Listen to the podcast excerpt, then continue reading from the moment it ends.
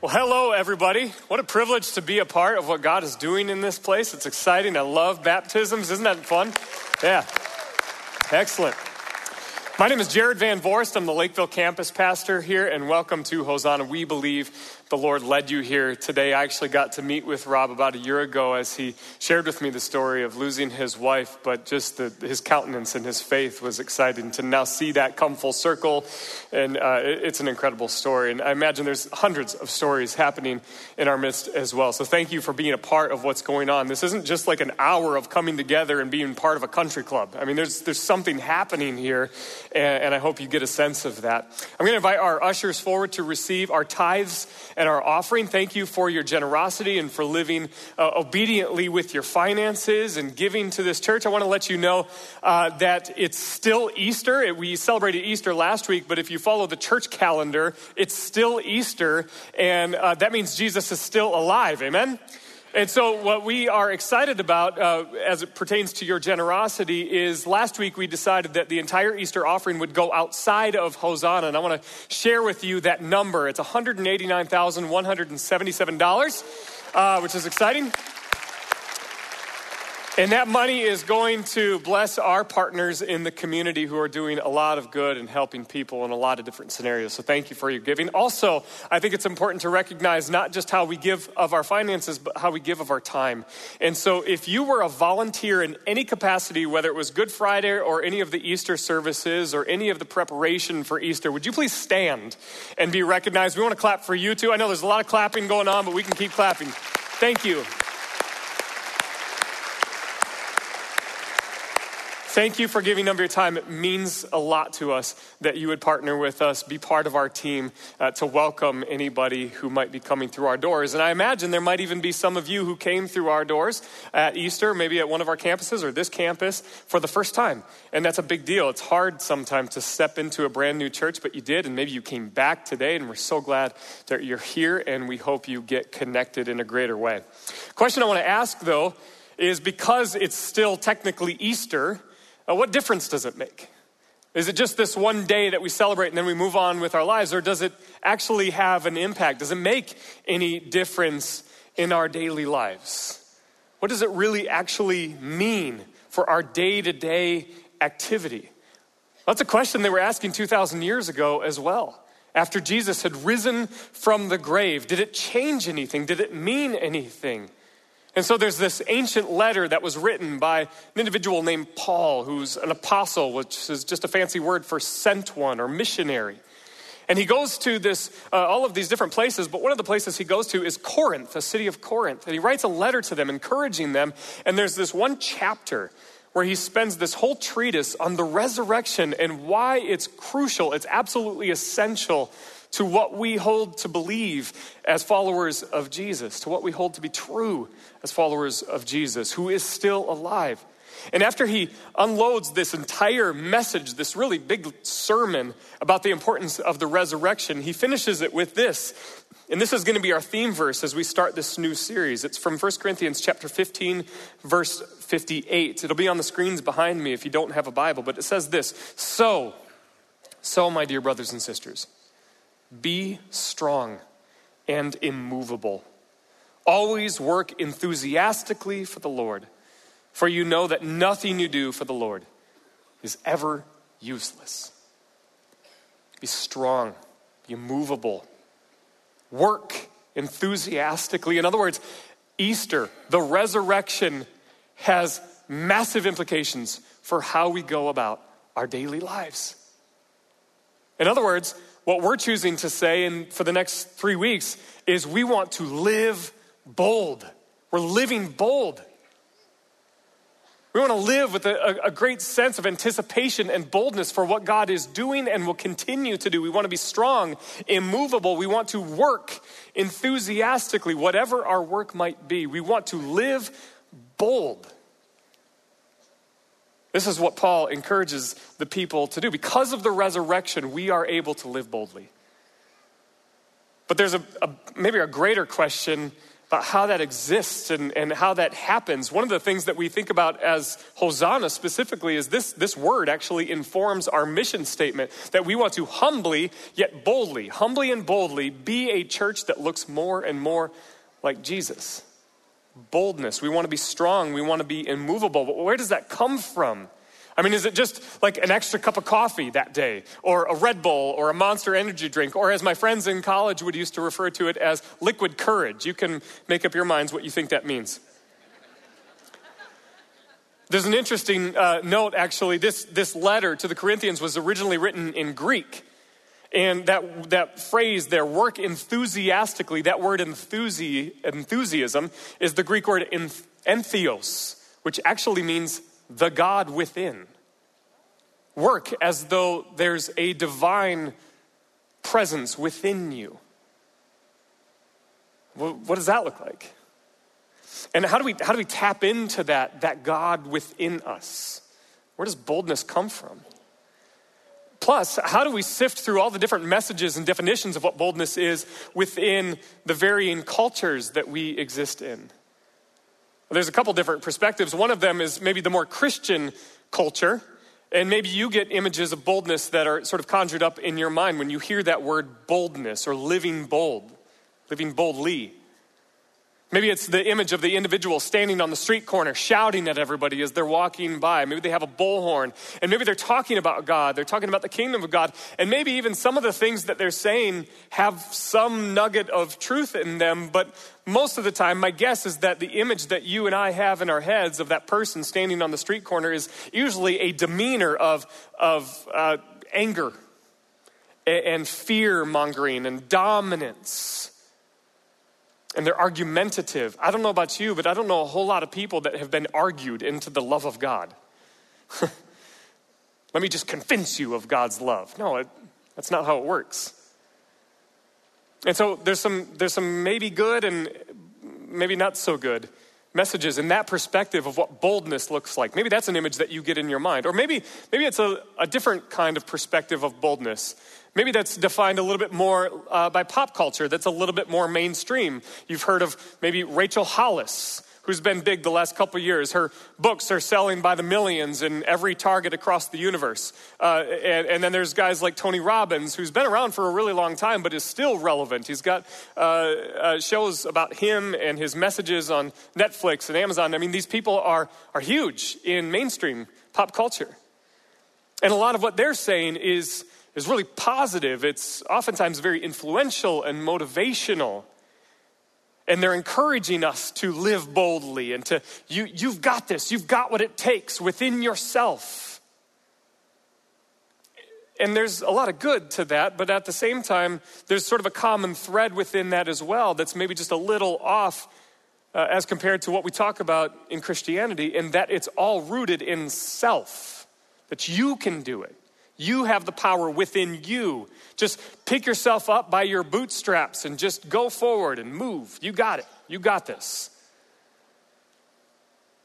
And, and it's a lot about self, but I would say even more specifically, it's a lot about self promotion, which is really kind of at the root of a lot of social media. Notice me, look at me, acknowledge me, respect me self promotion. And within that, even, there's a hint or maybe just a blatant measure of narcissism.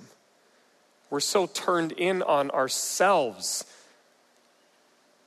that we have the power within us to, to succeed. But what happens? What happens when we don't? When we don't succeed? When we're not rich? When we're not able to have the means to pull ourselves up by our own bootstraps and have the willpower to move forward, what happens when we have a diagnosis that we're not expecting? Or what happens when we have things outside of our control? Maybe we're from Haiti and we have corruption and natural disasters that are outside of our control. Then self and willpower isn't sustainable, it doesn't work. How do we sift through these different definitions of what boldness is? What image of boldness comes to your mind? When you think about what it looks like to live a bold life. There's an ancient story that takes place 2,000 years ago. It's a, it's an appropriate one for us to look at, at least this time of the season as we follow Easter, because it takes place actually the same day as Easter 2,000 years ago when Jesus rises from the grave. And it's a story from Luke uh, chapter 24. If you've been in the church for any amount of time, you've probably heard this story, come across this story more than once. And it's, it's a longer story. I'm not going to read the entire thing. I want to look at just some bits and pieces and, and pull out some nuggets. There's so much that we could say about this story, but as it relates to us living boldly, I want to look at the lives of two people who are right on the heels of the resurrection, but also two people who are transformed to eventually start to live boldly. God does something within them. If you want to follow along, I'm in Luke chapter 24 verses 30, 13 to 49. And just to give you a little bit of a background of what's going on is uh, Easter has already happened. This is just a couple days after the crucifixion. Uh, there's a lot of contention around Jerusalem where, where the crucifixion had happened. Uh, it's a dangerous, busy, exciting, crazy time in Jerusalem, and the disciples are all over the place spiritually, emotionally, mentally. And these two disciples that we pick up with are on the road to Emmaus, which is away from Jerusalem. It's about a seven mile trip. And they're walking away from Jerusalem. And they're dejected, devastated, discouraged. They're not sure what's just all taken place. For the last three years, they had put their hope in this man named Jesus, who they thought was going to be the Messiah, the one to save them from their oppression. And now they're not sure that this is actually taking place because Jesus died. He was crucified, he was put to death. That doesn't match up with the story that they were expecting in their own minds. So they're walking away, they've given up. And all of a sudden, this figure comes along and starts talking with them, and it's, it's Jesus. It's the resurrected Christ. But they don't know it yet. They don't know that it's Jesus. They don't recognize him. And he begins to talk to them. And he says, What, what are you guys talking about? And they sort of look at him like, Are, are you insane? Do you, do you not know what has taken place in Jerusalem? All of these things have taken place. This, this man who we thought was going to save us, uh, it didn't work out. And, they, and in fact, if you look at the story, they even acknowledge uh, that some of the other disciples were talking about the resurrection that happened, that he was, he was raised from the dead, or at least that his body was missing from the grave. But they're not sure what to do with all of that. They don't think that it has any implications, that it actually changes how they're supposed to behave now, what their daily life is going to look like from here on out. There's still a lot of unbelief because then what we see, Jesus speaks to them. And again, they still don't know that this is Jesus talking to them, but he says, You foolish people. You find it so hard to believe all that the prophets wrote in the scriptures. Wasn't it clearly predicted that the Messiah would have to suffer all these things before entering his glory? And then this is the part of the story I want you to see. We're picking up in verse 27. Then Jesus took them through the writings of Moses and all the prophets, explaining from all the scriptures the things concerning himself. By this time, they were nearing Emmaus and the end of their journey, and Jesus acted as if he were going on, but they begged him, Stay the night with us, since it's getting late. So he went home with them. As they sat down to eat, he took the bread and he blessed it, and then he broke it and gave it to them. Suddenly their eyes were opened and they recognized him. And at that moment, he disappeared. They said to each other, Didn't our hearts burn within us as he talked with us on the road and explained the scriptures to us? And within the hour, they were on their way back to Jerusalem. There they found the 11 disciples and the others who had gathered with them, who said, The Lord is really risen. He appeared to Peter. Then the two from Emmaus told their story of how Jesus had appeared to them as they were walking along the road and how they had recognized him as he was breaking the bread. Something's changed here. I want to point to the transformation toward these two disciples who begin to live a bold life. And it starts ultimately with their bold hearts. Look at verse 32. They said to each other, Didn't our hearts burn within us as he talked with us on the road and explained the scriptures to us? This is where it starts. Living boldly starts with having a bold heart. How many of you would say you feel you have this boldness within you, a bold heart?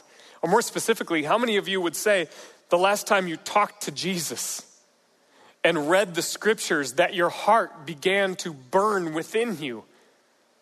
This is the, the catalyst for their transformation towards living a bold life. The scriptures is what emboldened them. Now, think about that. They're not talking about Matthew, Mark, Luke, John, Acts, Romans, Corinthians. They're not talking about any of the books in the New Testament because that hadn't been written yet. It was happening. They're talking about the Old Testament, the Hebrew Bible, the Old Scriptures, the Old Covenant. Jesus took them through the Old Testament, their Hebrew Bible, which never explicitly uses the name Jesus. It doesn't talk about Jesus, and yet Jesus takes them through the scriptures and says, See, I'm, I'm here. This is about me. This part is, is me, is pointing to me. This is all leading to me and what I'm doing. Jesus gives them a new picture of what God is actually like.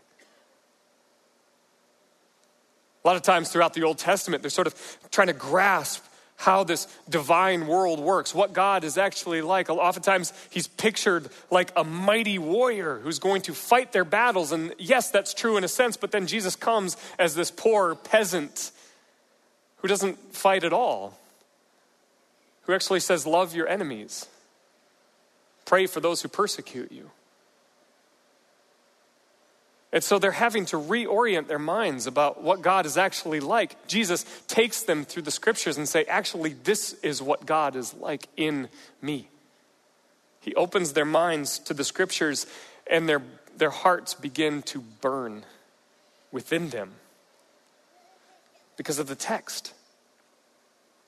And it starts them on this trajectory towards boldness. Here's another reason why uh, they start to live boldly is because they return to Jerusalem. Now, to you and I, that might not, might not set off any alarm bells for us, but here's the thing they just returned, they, they just came from Jerusalem, which is already a seven mile journey on foot in the Middle East, where they probably didn't have a whole lot of means. They didn't have granola bars uh, with them and extra water.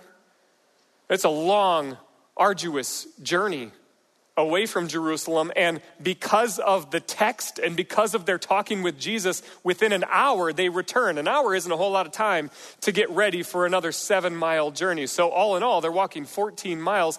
And not only that, but they're returning to Jerusalem, which just a couple of days ago is where Jesus was crucified by the Romans if you were associated with Jesus, you were part of his camp, part of his clique, uh, your life was in danger.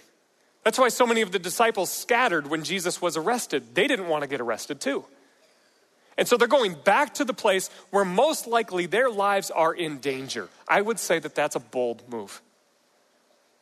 They're taking their life in their hands by deciding to return to Jerusalem where it's contentious, where it's dangerous, where their lives are going to be at risk.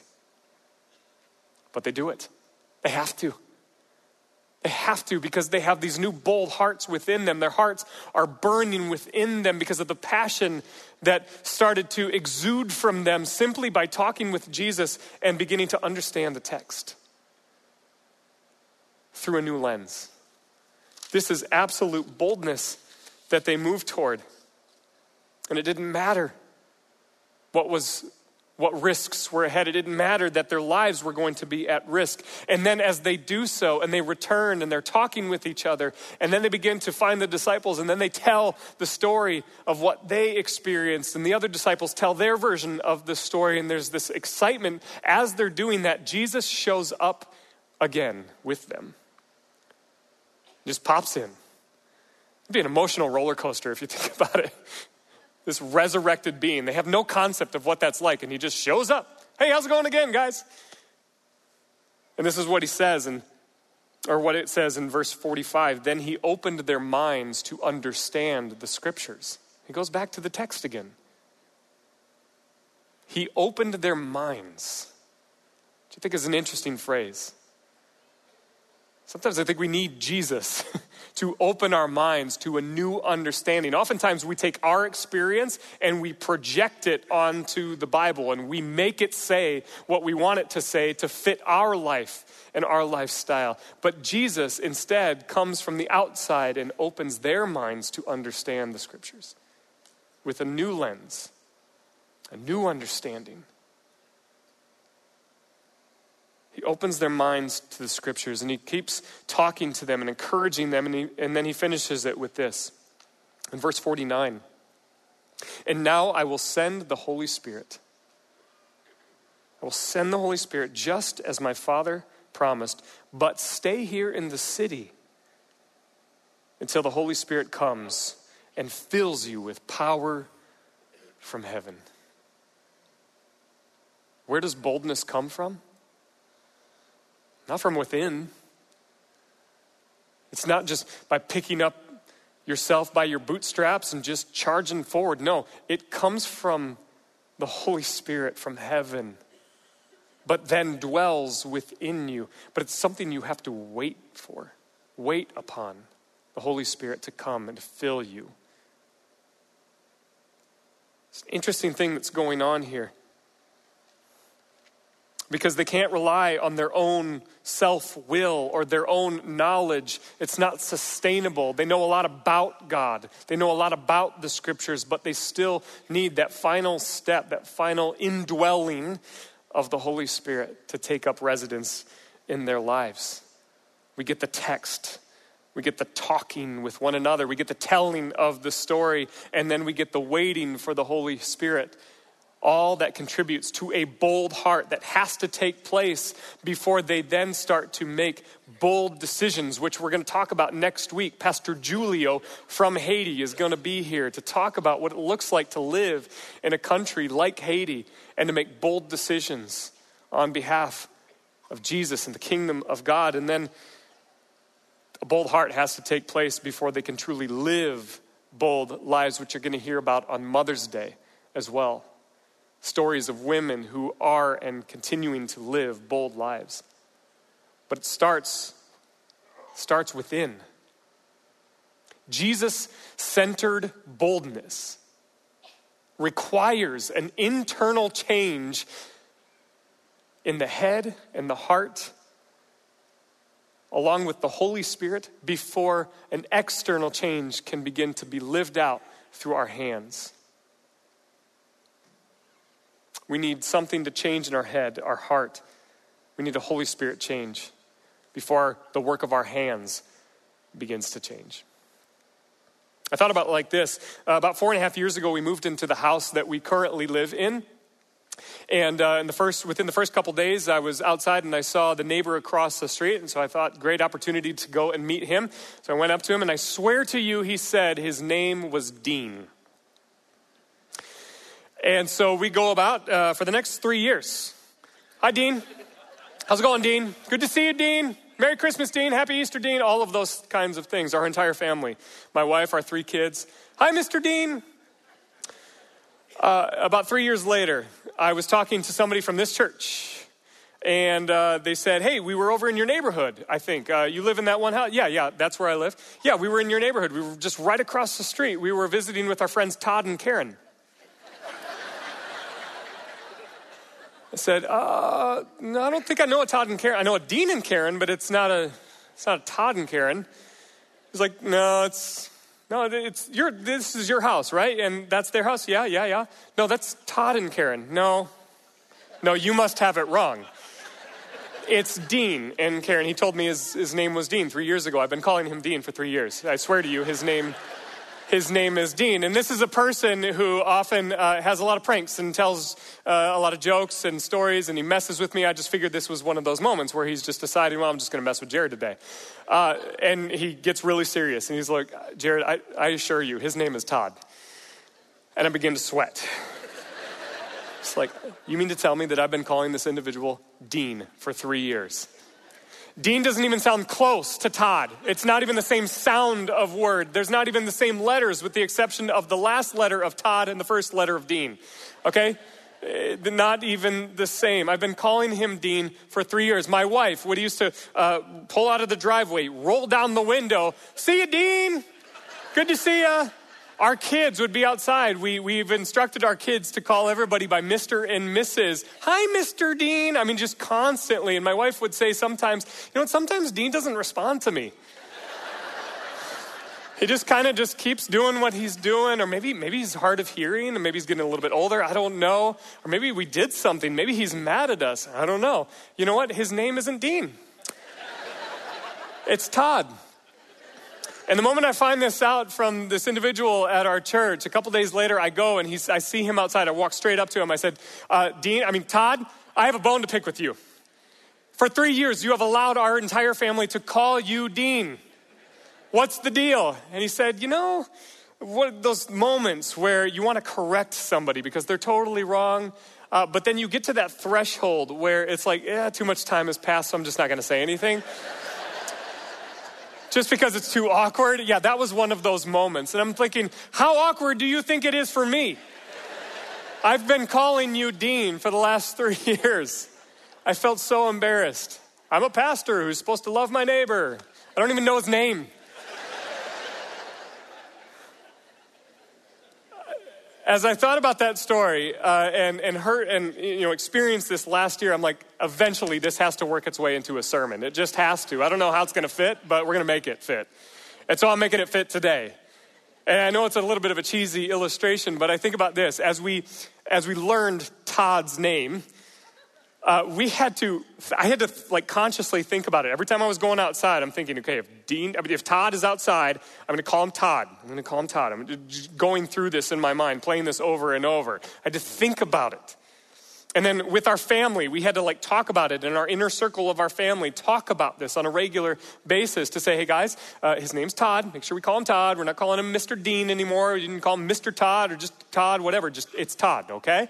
We had to talk about it with ourselves. And then we thought, this is such a ridiculous story. We have to tell people this. So we tell the story to a broader circle of people so they can commiserate with us and how awkward is this. But also, it was a reminder to us to remind ourselves that, oh, his name is Todd. His name is not Dean. It was just, we had to reorient our minds and our activity so that we would call him Todd.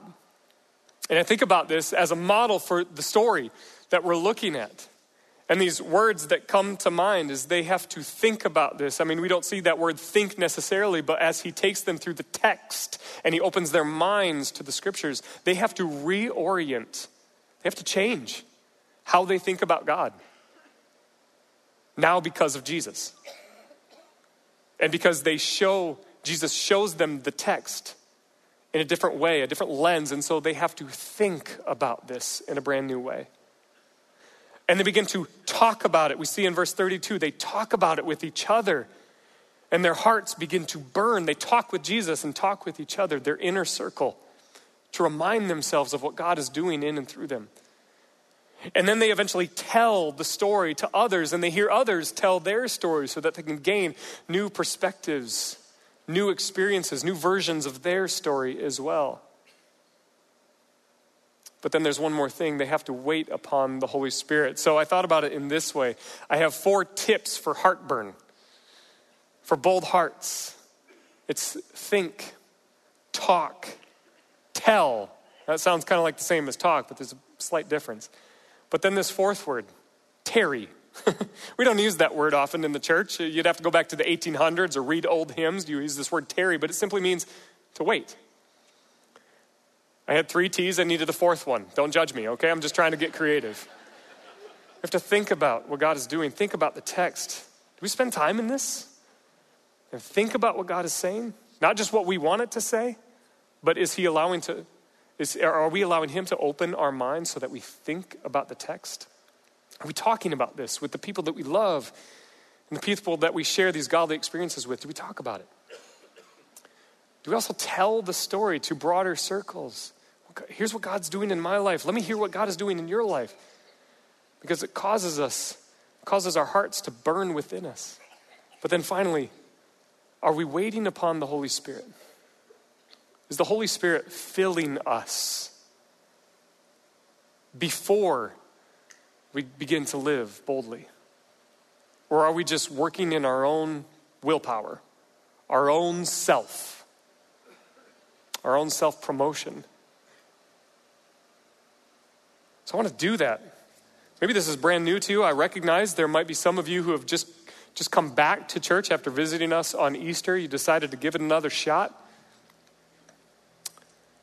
I want us to take an opportunity to wait upon the Holy Spirit. Or sometimes we use this word receive the Holy Spirit. You can read all about that in the book of Acts, which takes place after Matthew, Mark, Luke, and John. They wait upon the Holy Spirit, they receive the Holy Spirit. The Holy Spirit gives them great boldness to live boldly. I want to wait upon the Holy Spirit. Maybe you've been coming to church for years and you've always heard about the Holy Spirit, but you're never sure what to do with that.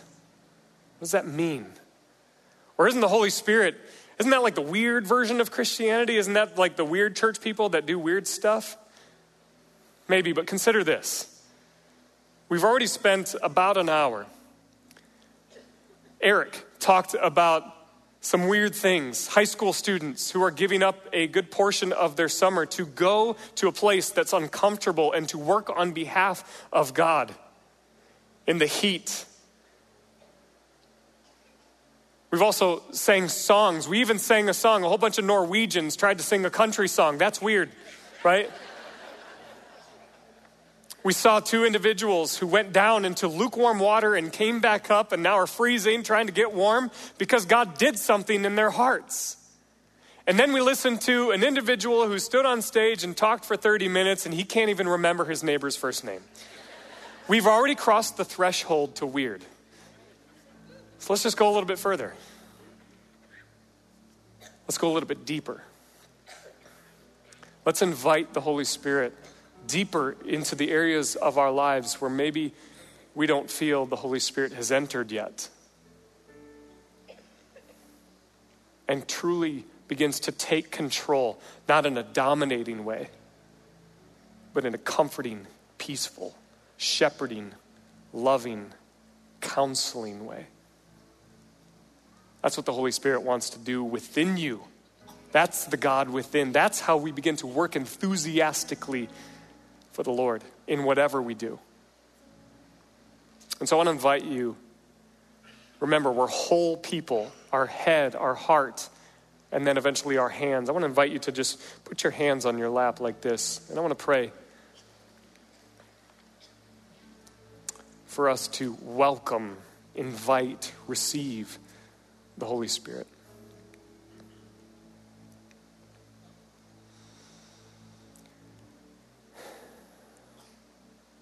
Encourage you to just take a deep breath.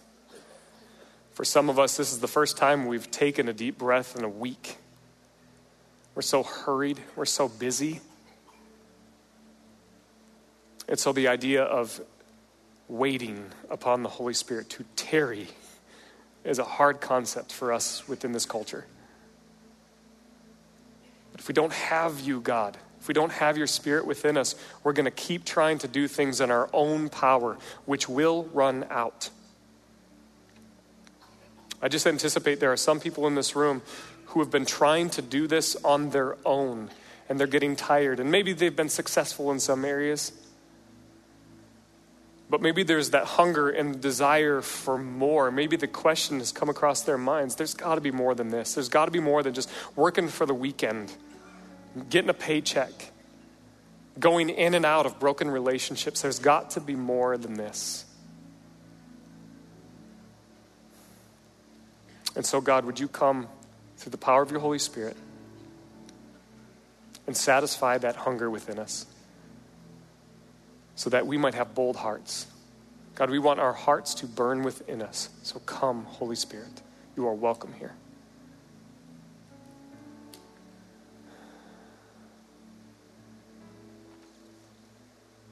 Come, Holy Spirit.